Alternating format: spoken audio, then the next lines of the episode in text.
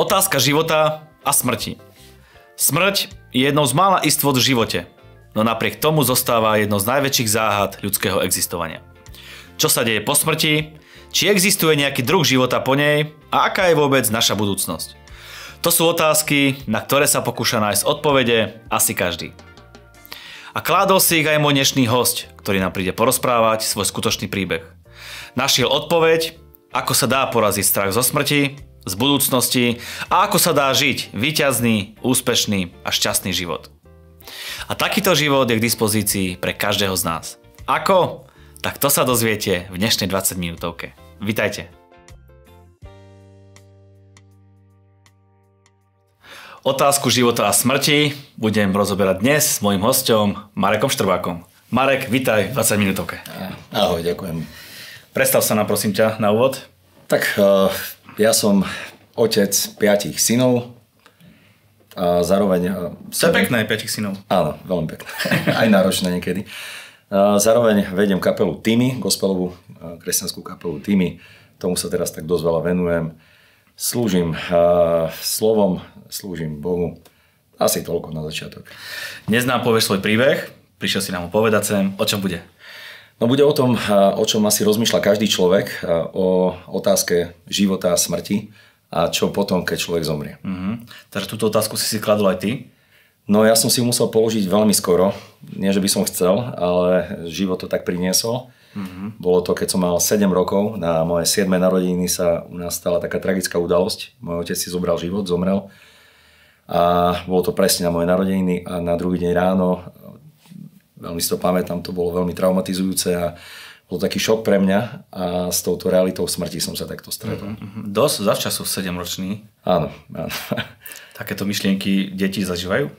Tak ja som, neviem ako druhé, ja som musel mm-hmm. a, a začal, dosť ma to ovplyvnilo. A dialo sa to, že začal som mať nočné mory, a tento, začal som mať strach zo smrti. Uh-huh. začal som sa báť smrti a už ako teda malé dieťa som si uvedomil, že raz zomriem. A vedel si s tým niečo robiť, s tými myšlienkami a s tým pocitom? Ako si hľadal riešenie z toho?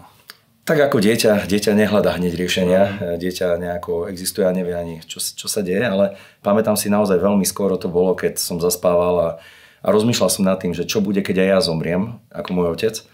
A vtedy ma napadali také dve, dve alternatívy, keďže sme chodili aj s mamou do kostola. Tak jedna bola tá náboženská alternatíva, že je nebo a peklo a že nejako, neviem ako, sa možno do toho neba dostanem, ale to som veľkú šancu nemal, lebo nemyslel som si, že som dobrý. Mm-hmm. A, a, takže to som hneď zahnal tieto myšlienky. A druhá alternatíva bola ešte horšia, že vlastne to tá materialistická, že všetko zhasne a nič. Uh-huh. A to ma desilo ešte viac, že nič nebude, tak som sa to snažil rýchle dať preč. A... No a pre ktorú z týchto dvoch alternatív si sa teda rozhodol v tom detskom veku možno ísť alebo smerovať, nasledovať uh, to? V podstate, ak som začal vyrastať, pre žiadnu, pre žiadnu z nich, len v podstate Tretiu som... cestu si si našiel, hej? Nenašiel som si žiadnu, ja som tú cestu hľadal. Vlastne celý môj život bol o hľadaní, teda myslím, že každý sa hľadá. Uh-huh. Každý dieťa, potom tínedžer sa hľadá, tak ja som si hľadal takú svoju cestu. A našiel som si takú cestu, že vedel som, že je niečo hore, je niečo nadprirodzené, vždy som bol otvorený týmto veciam. Keďže som hľadal, tak chodieval som do nejakých 15 rokov aj do kostola. A s mojou mamou chodil som, ale nechodil som len tak, ale naozaj som počúval, čo sa tam hovorí a čakal som, že či nedostanem odpoveď teda na tú otázku. Ale nedostal som ju. Ako je to možné, že si ju nedostal? Neviem, neviem. Uh, pamätám si mnohé kázne, pamätám si ale nepamätám si presne, že by som dostal e, odpoveď, že ako je to vlastne vyriešené. Stále som žil s tým, že nie som dosť dobrý človek. A čím som bol starší, tým som vedel, že som horší a horší. A s tým pocitom si aj starol, a, puberta, všetko áno, išlo s tým áno, pocitom. Áno, a, ale chcel som niečo dokázať, tak potom som sa vrhol na bojové športy, mm-hmm. karate, kickbox, tajský box a videl som v tom svoju budúcnosť, videl som sa v tom a tak som sa snažil až extrémne trénovať mm. dvojfázovo a úplne navyše tréningy. A, ale popri tom človek potrebuje aj svojej duši trošku uľaviť, tak som začal asi od 14-15 piť alkohol. Začal som chodiť po baroch, po diskotékach. No a raz, keď som bol takto na jednej diskotéke, a som sa vrátil na druhý deň domov, tak moja stará mama mi povedala, že ak budem takto žiť, tak mal si prečítať zjavenie Jana, biblickú knihu že čo so mnou bude. A prečítal si si? Tak e, bol som smelý muž, nie, mladý. Poslušný. A, poslušný až tak nie, ale, ale zaujímalo ma to. Mm. Zaujímalo, lebo od detska teda som hľadal to, to východisko, to Áno. riešenie. Tak som otvoril, bolo to v sobotu po obede, otvoril som knihu Zjavenia Jana a začal som ju čítať. A rozumel si, lebo ono dosť ťažká kniha na, prv, no, na, prvé, na prvo čítanie biblické. Áno, keď moja stará mama chcela, aby sa zmenil môj život, mohla mi poradiť Evangelium Jana, ale hej, bola to ťažká kniha. Pamätám si, že som mal taký studený pod na chrbte, lebo boli tam samé súdy, aj trúby, čaše hnevu, súdy, šelma, jedna, druhá, proste apokalypsa, aj Armagedon a ja som mal z toho úplný hokej. Uh-huh. A naozaj ešte ten strach sa znásobil vo mne. Uh-huh. A jak som, ale prečítal som to celé.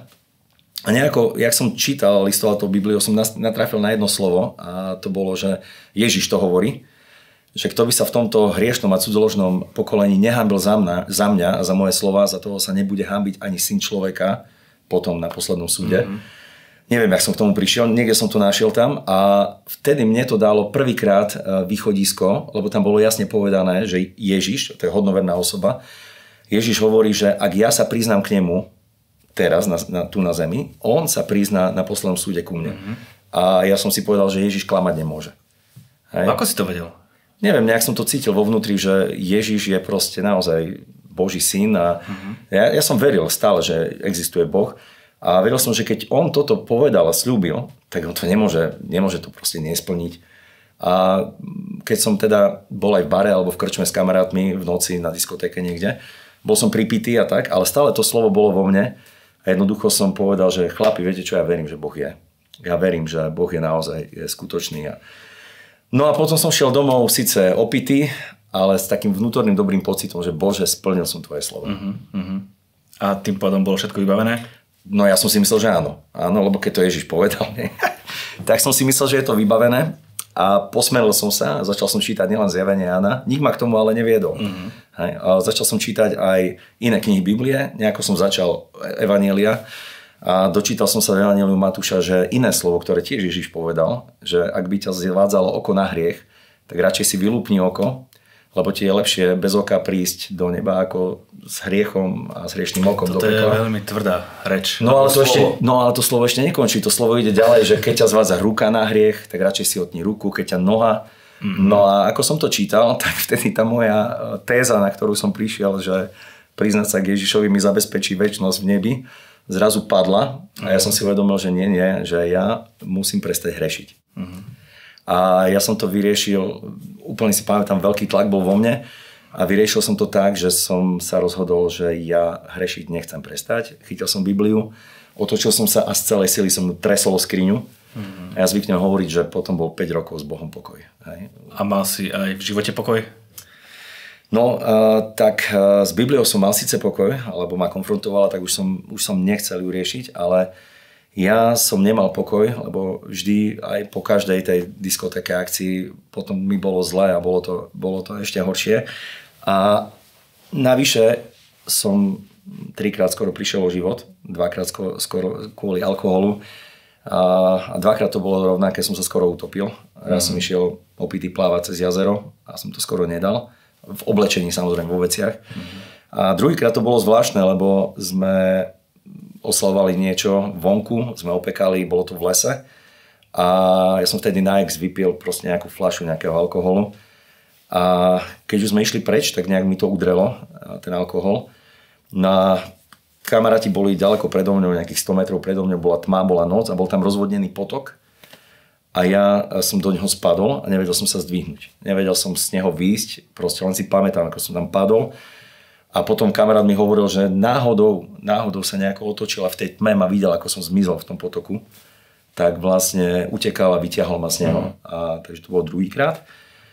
A tretíkrát bol som na vojenskej službe pri hraničnej policii a mali sme nacvičovať s kamarátom nejaký exibičný zápas. Nejakú exibíciu sme mali robiť. A pri tom sparingu vlastne mi ten super nakopol lítko a praskla mi cieva v lítku. To som nevedel, len ma bola noha O dva dní som už nevedel chodiť, mal som to celé naliaté. A keď som sa vrátil, eh, keď teda môj veliteľ, keď ma videl, tak mi povedal, že teda tu musím ísť do nemocnice A v nemocnici vlastne lekár, keď ma videl prvú vec, ktorú mi povedal, že mladý muž, vy ste mohli byť mŕtvi. A to ma úplne otriaslo, lebo som si uvedomil, že mohol som dostať infarkt, mohol som dostať porážku, keby tá krvná zrazenina prišla niekde. A vtedy, vtedy som si uvedomil, že fú, takto ďalej nemôžem ísť. Že jedna malá cieva môže pokaziť všetko. Áno, a zvlášť pre... Alebo ukončiť všetko. Áno, a zvlášť, e, ja som pred vojnou vyhral jednu medzinárodnú, jeden medzinárodný turnaj v kickboxe a chcel som ísť ďalej týmto, týmto štýlom, v podstate nič som nejako nevedel iné. A ja som si uvedomil, že aká bude moja budúcnosť, keď pri nejakom zápase mi môže prasnúť cievka a môže byť po mne. A naozaj, jak som tam ležal na tej posteli, tak som si vravel, toto nedáva zmysel. Ten, mm-hmm. To nemá zmysel, na čo tá namáha, to úsilie, tá práca môže byť zmarená v jeden, v jeden okamih. Mm-hmm. Čo potom nasledovalo ďalej? No, potom som prišiel z vojny domov a možno by to vyzeralo, že som zmenil nejak svoj život, ale nie. Mm-hmm. Ťažko je nejaké navyky zmeniť. A... Tie zmeny sú niekedy deň, dva. Uh, hej, hej, alebo týždeň. a nevedel som to nejak zmeniť, ale prišiel som domov v takej radosti, euforii, som sa tešil. Pamätám si, chcel som ísť na Silvestra na nejakú, nejakú diskotéku s kamarátmi a tak. Mal som priateľku už pred vojnou a ja som jej volal, že teda chce, kam pôjdeme na Silvestra, že niekde by sme išli. A ona mi hovorí, že ona nepôjde nikde, že ona už má dohodnuté, že ide na kresťanskú chatu. Uh-huh. A to bol pre mňa šok. No. Zase tam ten boh. No áno, ja som teda s ním nechcel už nič mať. tak, a, a zrazu ona chce ísť na kresťanskú chatu a ja sa chcem ísť baviť. Uh-huh. A tak a som to zložil, to bola ešte pevná linka, to slúchatko som zložil a a zrazu mi tak prebehol môj život pred očami, že koľkokrát už si bol opitý, koľkokrát ti bolo zlé, koľkokrát si vravel, že, že to celé musíš nejak zmeniť. A normálne mi prišla taká jedna myšlienka, že čo, tak skúsiť niečo iné. Mm-hmm. Tak, skúsil si? No, zavolal som jej a povedal som, že OK, tak teda pôjdem s tebou. Pôjdem s tebou na tú kresťanskú chatu. Mm-hmm tak som sa rozhodol teda, išiel som na, na ten Silvester s kresťanmi. Prebiehalo to tak, ako si si predstavoval, alebo ťa niečo prekvapilo medzi kresťanmi? Skôr ja som pre, prekvapil kresťanov, Aha. lebo ešte sme išli s jedným môjim kamarátom, ktorý nebol kresťan. A e, ako na správnu silvestrovskú chatu sme sa zastavili najprv v Tesku a nakúpili sme si Jasné. zásoby alkoholické. Prišli sme na izbu, tam sme hneď začali hrať takú hru, že človeče napíse. Mm-hmm. Začali sme to hrať a nejako tí, tí ostatní ľudia, čo boli s nami na izbe, utekali z tej izby preč. My sme nechápali prečo. Mm-hmm. Sme ich aj ponúkli, či si nedajú s nami. Jasné, zo slušnosti. A nechceli. A potom večer jeden, jeden pastor, Majo Očar, mal taký zvláštny príhovor, že to je kresťanská chata a že predsa len by tam nemal byť alkohol a niečo také. A je zvláštne, že sme to pochopili, že to asi o nás hovorí, mm-hmm. ale nekonfront, nekonfrontoval nás priamo. Len to tak spomenul. Ale tam bolo tak dobre na tej chate. Na druhý deň tam sa hral volejbal v snehu a mali nejaké prednášky do obedu a ne, rôzne aktivity boli. A ja, od toho večera ja som celý týždeň nepil. Tá atmosféra nás nejako, nejako vtiahla. Mm-hmm. A to bola tá zmena, ktorá nie, nie, prišla? Nie, nie, to bolo, ako, bolo to fajn, bolo to dobré a tá zmena prišla na, presne na Silvestra. Tam uh, sa pre, púšťal film Smrť a čo ďalej. Mm-hmm. A to už ma celkom tak zatras, zatriaslo, lebo sme boli naspäť pri tej téme, ktorú som mm-hmm. nechcel. A potom jeden človek tam kázal a kázal tam Božie slovo a prvýkrát v živote som počul evanílium. Hm. Prvýkrát v živote som počul radosnú správu, že tá moja dilema, ktorú som od detstva mal, že čo s tou smrťou, teda čo ako to poriešiť, on mi úplne zodpovedal a povedal, že vlastne Boh namiesto mňa poslal svojho syna Ježiša Krista, mm-hmm. ktorý moje hriechy a môj trest za moje hriechy vzal na seba. Ako je možné, že takéto slova ťa dokázali zasiahnuť? A, to neviem, to vie Boh. že ako, a, lebo jedno je isté, že to bolo úplne jasné. Hej, dovtedy som, aj keď som chodil do kostola, tak boli rôzne kázne na rôzne témy. Ale tu bolo jasne povedané, že kto má Ježiša, má život. Kto nemá Ježiša, nemá život. Že nie je to o tom, či ja som dobrý alebo zlý, alebo koľko zlých vecí alebo dobrých som spravil, ale že niekto iný to platil za mňa. Uh-huh. To som dobre poznal, lebo aj keď sme boli v bare alebo na diskotéke, tak jedno kolo som platil ja a druhé kolo platil niekto iný. A toto to mi bolo jasné, táto reč, že niekto iný zaplatil za mňa. A že to už není o mne. To už nie je o tom, či ja dokážem prísť do neba alebo nie, ale že on mi zaplatil miesto v nebi. Ako si s tou informáciou naložil, že niekto iný zaplatil za teba? No, uh, to bolo zvláštne, lebo keď si pamätáš, predtým som hovoril, že keď som mal nejakých 15, som čítal to slovo z Matúša. Mm-hmm. Pre mňa to už nebolo len to, že ako naložím s tou informáciou, ale ako naložím svojim, so svojím životom. Mm-hmm. Lebo vedel som, že ja sa potrebujem vzdať hriechu. A ten hriech bolo zatiaľ to svetielko nádeje, ktorú som mal, tie krásne víkendy s partiou a tak ďalej. Veď veľa ľudí sa chce dať hriechu. Každý chce No, ale od ja Silvestra zvlášť. Od, od prvého prvý to každý má predsa vzatie. Áno, áno, ale ja som sa nechcel, lebo ja som nemal nič lepšie. Hej, toto, to odreagovanie sa, hej, tá euforia, ten, ten, to, mi dávalo nejak, nejakú radosť a nejaký pokoj do života, aj keď potom na druhý deň to odišlo. A, ale jednu vec som cítil vo svojom srdci, že musím sa rozhodnúť skončiť s týmto životom. Mm-hmm. A ešte som vnímal jednu vec, že ak nie dnes, tak už nikdy. Išlo to? Ľahko? No nešlo to ľahko, lebo ten človek dal výzvu, že teda kto by chcel tú Ježišovú ponuku, že on zomrel za, za naše hriechy, kto by chcel uh, vyznať, alebo kto by chcel poprosiť o odpustenie, kto by chcel pozvať Ježiša do, do svojho života, nech príde dopredu, nech sa postaví, nejakí ľudia sa zdvihli a ja som si zrazu normálne taký podma oblieval, že ja, tam bolo asi 100 ľudí a ja sa zdvihnem a ja pred všetkými priznám, že ja som zlý, že ja som hriešný, mm-hmm. že ja mám nejaký problém. Veľmi som so sebou zapasil, ale to bol taký jeden hlas, ale ten druhý hlas bol ten, že ak nie, nie dnes, tak už nebude iná šanca. Jednu šancu som mal, keď som mal 15, to som tresol Bibliu o, mm-hmm. o mhm. skriňu. A teraz, o tých 5 rokov neskôr som vedel, že ak nie dnes, tak už nikdy. Uh-huh. A poviem naozaj s takým, možno biblický výraz, že s chvením a strasením som sa postavil a úplne s takým zovretým žalúdkom som šiel dopredu, že dobre Bože, ja to risknem a ja končím s hriechom. Uh-huh. Ja, ja končím s týmto životom a ja ale chcem, chcem byť spasený, chcem mať väčšnosť s tebou, nechcem byť v pekle, nechcem byť v nejakej ničote, ale, ale chcem byť spasený, chcem naozaj mať väčší život. Čo sa stalo v ten moment? V ten moment uh, bola tam nejaká modlitba, neviem mu presne povedať, ale proste podstata je, že poprosil som Ježiša, aby mi odpustil hriechy a aby prišiel do môjho života a bol môjim pánom. Mm. To, mhm. to si pamätám. Som sa pomodlil a zdalo sa mi, že nič. A vtedy ten, ktorý tam kázal, tak poprosil, že tí, ktorí sa modlili, aby išli vonku s nejakými ľuďmi a každý, aby potom sa porozprávali nejako. A s takým jedným starším pánom som šiel vonku a ja ho dodnes ho poznám, žije a, a on mi hovorí, že, že vieš čo, že poďme sa modliť, že modli sa. Ja som to predtým skúšal, nedalo sa. A že modli sa, vrajme, ja sa neviem modliť. A, ale nie, že naozaj modli sa, pozval si Ježiša do svojho srdca teraz. Budeš sa vedieť, že modli sa. A ja si pamätám tú modlitbu, ale dosť presne. Ja som zavrel oči a som povedal, Bože, ja ťa prosím, odpustí mi všetky hriechy a nedovol, aby som už nikdy od teba neodišiel preč. A, a nejak, jak som sa takto modlil, tak zrazu, zrazu som sa úplne rozplakal a zrazu som úplne až fyzicky, alebo ako to povedať, duš, duševne cítil, že tie hriechy odo mňa odišli preč. Ja som sa cítil voľný. Hmm. Cítil som obrovský pokoj, ktorý som predtým nezažil a snažil som sa ho získať v alkohole ja som cítil obrovský pokoj a ja si pamätám, potom, jak som sa domodlil, sme sedeli na tej chodbe, bolo to v tom hoteli a bolo to v Tátrach v Račkovej doline a, a ja som si úplne užíval ten, takú atmosféru, ktorú som nikdy predtým nepoznal.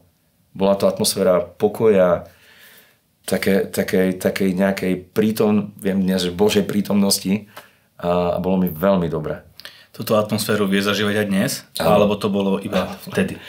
Áno, viem, viem ju zažívať aj dnes a som veľmi šťastný, že Boh dal takúto cestu a takúto možnosť pre človeka, že sa môžeme zbaviť hriechov. Že sa môžeme zbaviť minulosti a to sa si nepýtal, ale ja sa ti priznám, lebo mnoho ľudí sa ma to pýta, že odvtedy už si nezrešil. Veľakrát. Mm-hmm.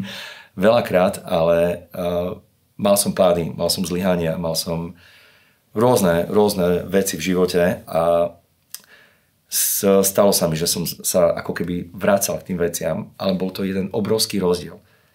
Ja som, keď mi bolo ťažko a nejako som teda treba sa opil ako kresťan alebo niečo, okamžite som vedel, že to je zlé. Okamžite som vedel, že toto ďalej nechcem. Okamžite som vedel, že strácam tú krásnu prítomnosť, krás, strácam ten pokoj, ktorý mi Boh dával. Čo si s tým robil v tej chvíli, keď si zrešil ako kresťan? A okamžite som volal k Bohu, aby mi odpustil. Mm-hmm.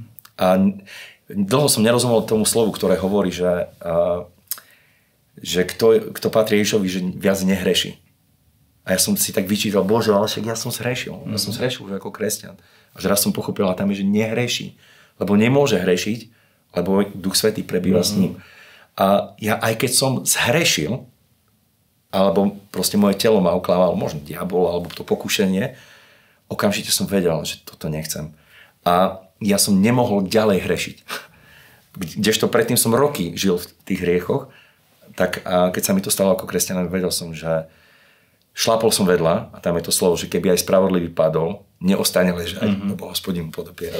Ja sa vrátim k tej našej pôvodnej otázke, alebo tomu, čo sme rozobrali na začiatku. Mm. Smrť a čo je ďalej, alebo smrť, život mm. a toto. Ako to teraz vnímáš? Ako to je na základe toho? Ako to poznáš z Biblie? Ako poznáš Boha? Ako sa tieto veci máme na poriadku? Lebo je veľa ľudí, ktorí zápasia, boja sa možno smrti, mm. boja sa, že zomrú a čo ďalej? No, ja som presvedčený, že každý sa bojí smrti.